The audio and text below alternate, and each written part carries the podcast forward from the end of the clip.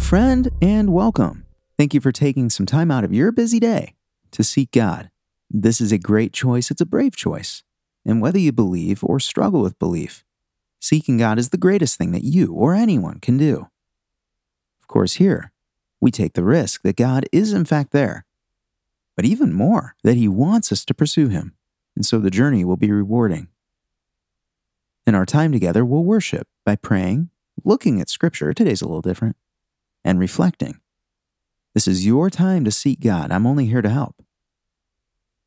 If you're able, free yourself of distraction. That's up to you, of course.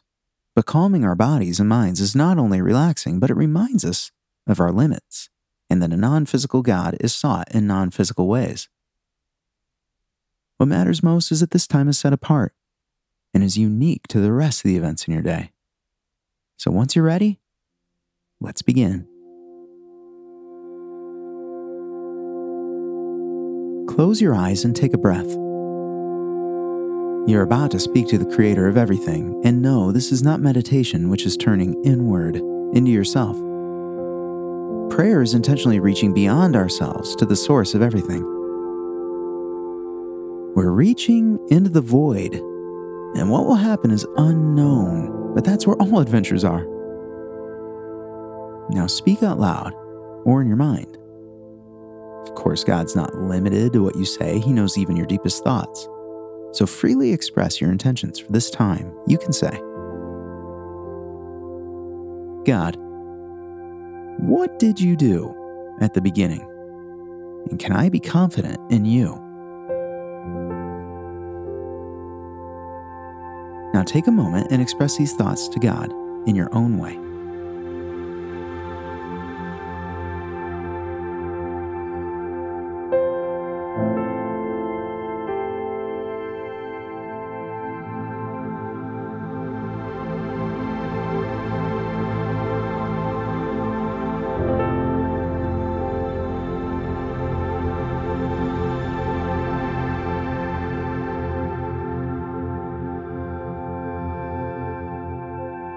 And now we'll look at Scripture because we believe that God has communicated.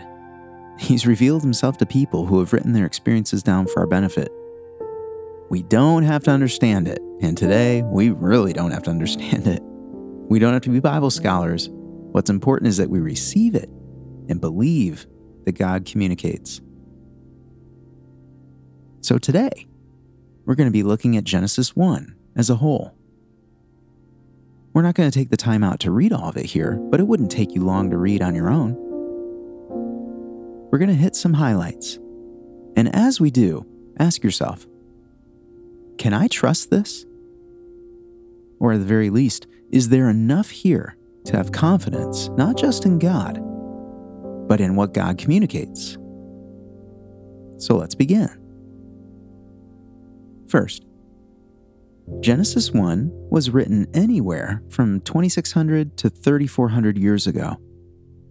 Many would say without question that it was written by Moses, while others disagree. Well, whoever it was, just consider that it was written thousands of years before any modern conventions of science.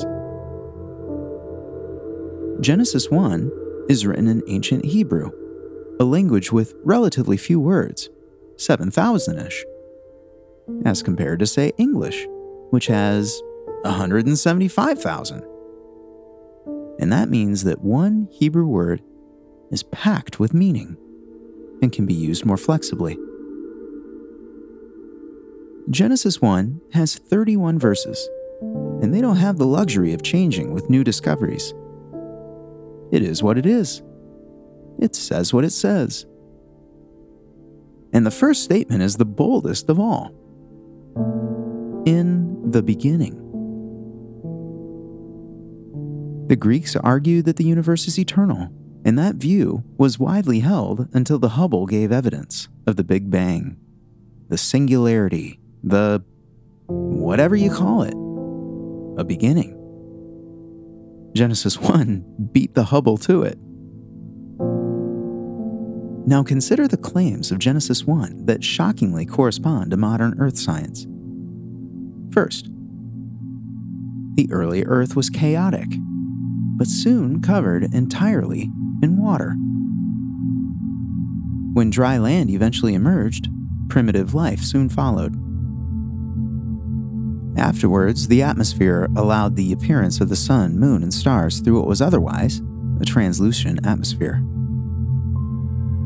Advanced life began not on land, but in the oceans, with an incredible, creative, explosive act.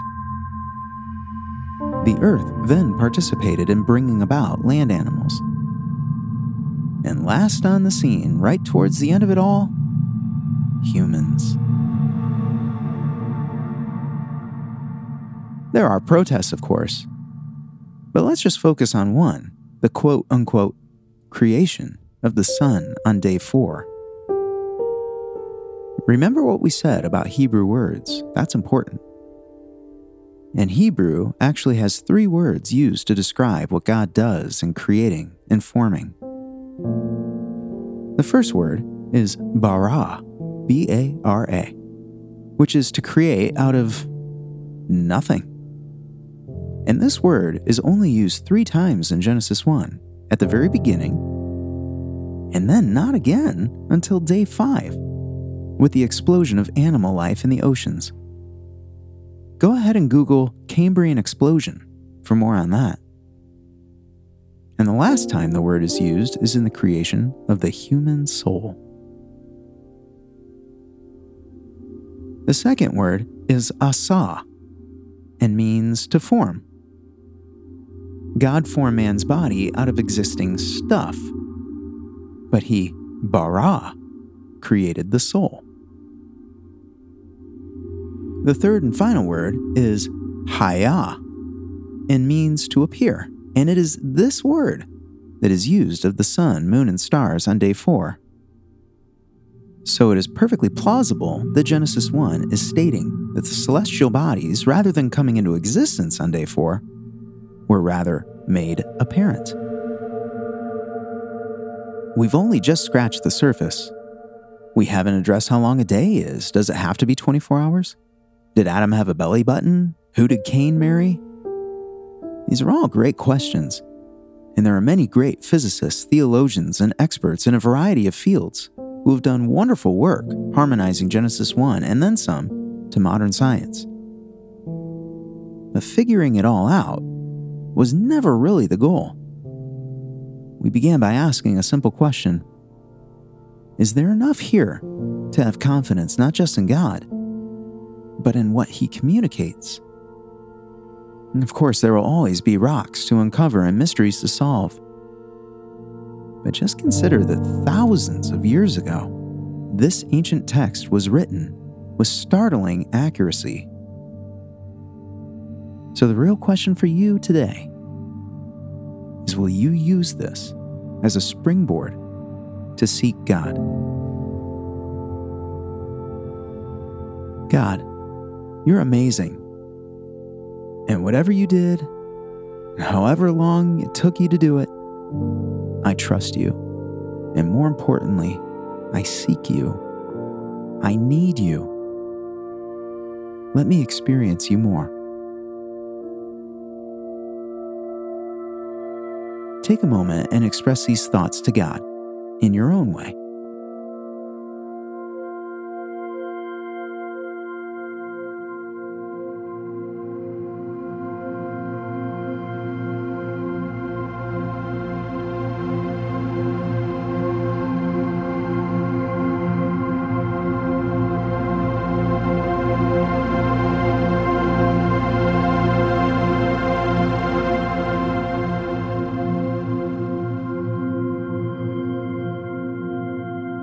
You for taking this time out.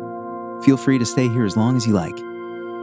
May God richly bless your day. May God reveal himself to you. I look forward to being here with you again next time.